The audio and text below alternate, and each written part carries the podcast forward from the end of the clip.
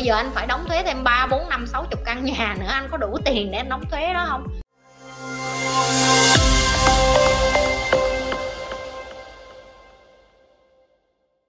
Ví dụ khi gặp một người làm sao mình biết được người đó làm giàu nhờ tài năng? Ồ oh, anh vĩ lâu lâu mới thả được một câu mà câu nào là chắc câu đó. Câu này hay nè. Câu này để em trả lời muốn hỏi anh là đối với anh tài năng nó là cái gì nữa? Và tài năng nó còn liên quan đến từng ngành và từng lĩnh vực và từng dịch vụ. Em nói ví dụ như trong cái ngành của anh đi thì anh sẽ có kiến thức để mà anh kiểm tra được cái người đó có cùng cái kiến thức với anh hay không? Ví dụ như với em, một người mà đến nói với em là à anh chị muốn đầu tư bất động sản với em. Em sẽ có những cái câu hỏi mà chỉ có những cái người trong ngành mới hiểu và những cái câu hỏi đó rất là ngắn gọn, xúc tích để mà kiểm tra coi là người này có kiến thức cơ bản hay không.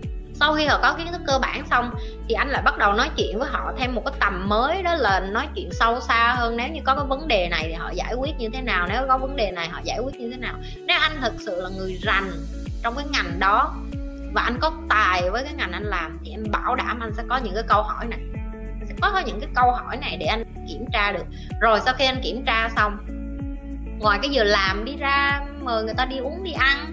Hỏi những cái câu cơ bản, gia đình, bạn bè, rồi người ta thích cái gì, rồi cái cách người ta đối xử.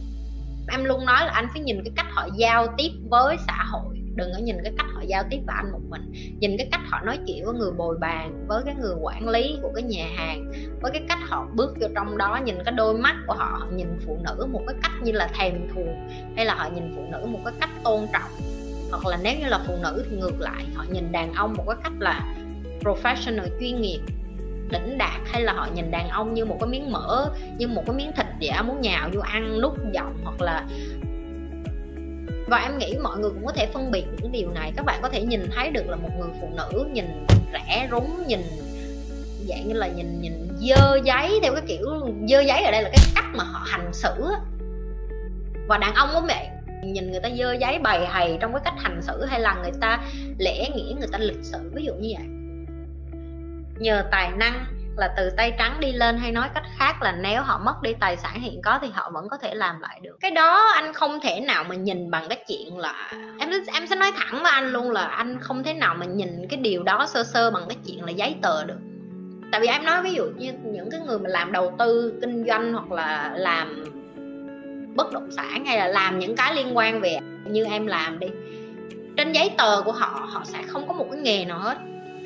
Vậy thì người ta có tiền hay không có tiền anh không biết được. Bởi vì sao? Tại vì người ta khôn, người ta không có bỏ tên trên tài sản của họ. Vậy người ta có tài đó, nhưng mà người ta không có tài sản. Tài sản của họ đứng tên bằng công ty. Tại vì sao? Tại vì họ không có muốn đóng thuế. Vậy họ có tài hay không có tài? Tại vì cái suy nghĩ của những người mà là vẫn đi làm công ăn lương. Nó là người giàu là tất cả mọi thứ đều phải tên của họ. Không một mình anh bây giờ lương của anh không anh đã đóng thuế thấy bà luôn. Bây giờ anh phải đóng thuế thêm 3, 4, 5, 60 căn nhà nữa anh có đủ tiền để anh đóng thuế đó không? Không có một người giàu nào mà đứng tên hết tất cả những tài sản của họ hết á. Em thề với anh luôn em bảo đảm anh luôn. Những người mà tỷ phú thế giới anh nghĩ họ làm từ thiện họ làm tình nguyện họ cho đi tài sản của họ ví dụ như là Facebook hay là Microsoft tại vì họ có cái tấm lòng đó hả? Không có đâu anh để miễn thuế đó. Em xin lỗi nhưng mà đó là cái sự thật. Cái cách duy nhất để mà họ công khai với công chúng là tao là tỷ phú thế giới á.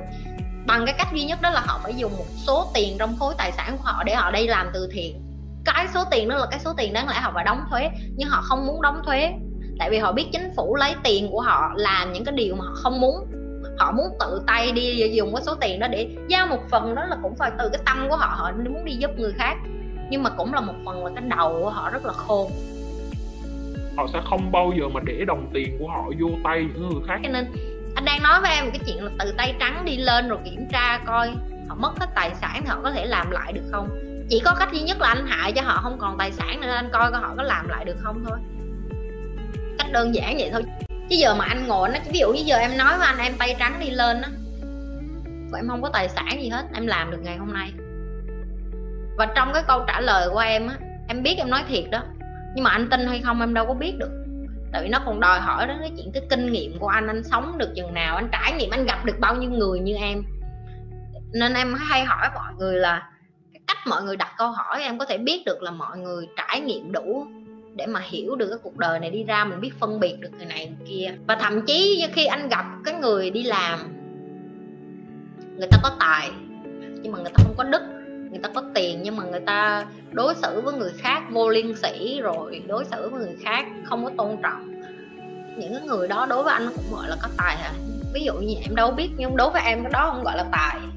Cái đó gọi là ỷ mình, thông minh, rồi ăn hiếp người khác và đó là cái loại em rất là ghét. Đó là lý do tại sao cái kênh của em em thẳng tới như vậy. Tại vì em chúa ghét mấy cái đứa mà hồi xưa lúc em chưa làm kênh, em kể cho anh nghe. Em rất là bực với cái kiểu suy nghĩ của người Việt Nam mình.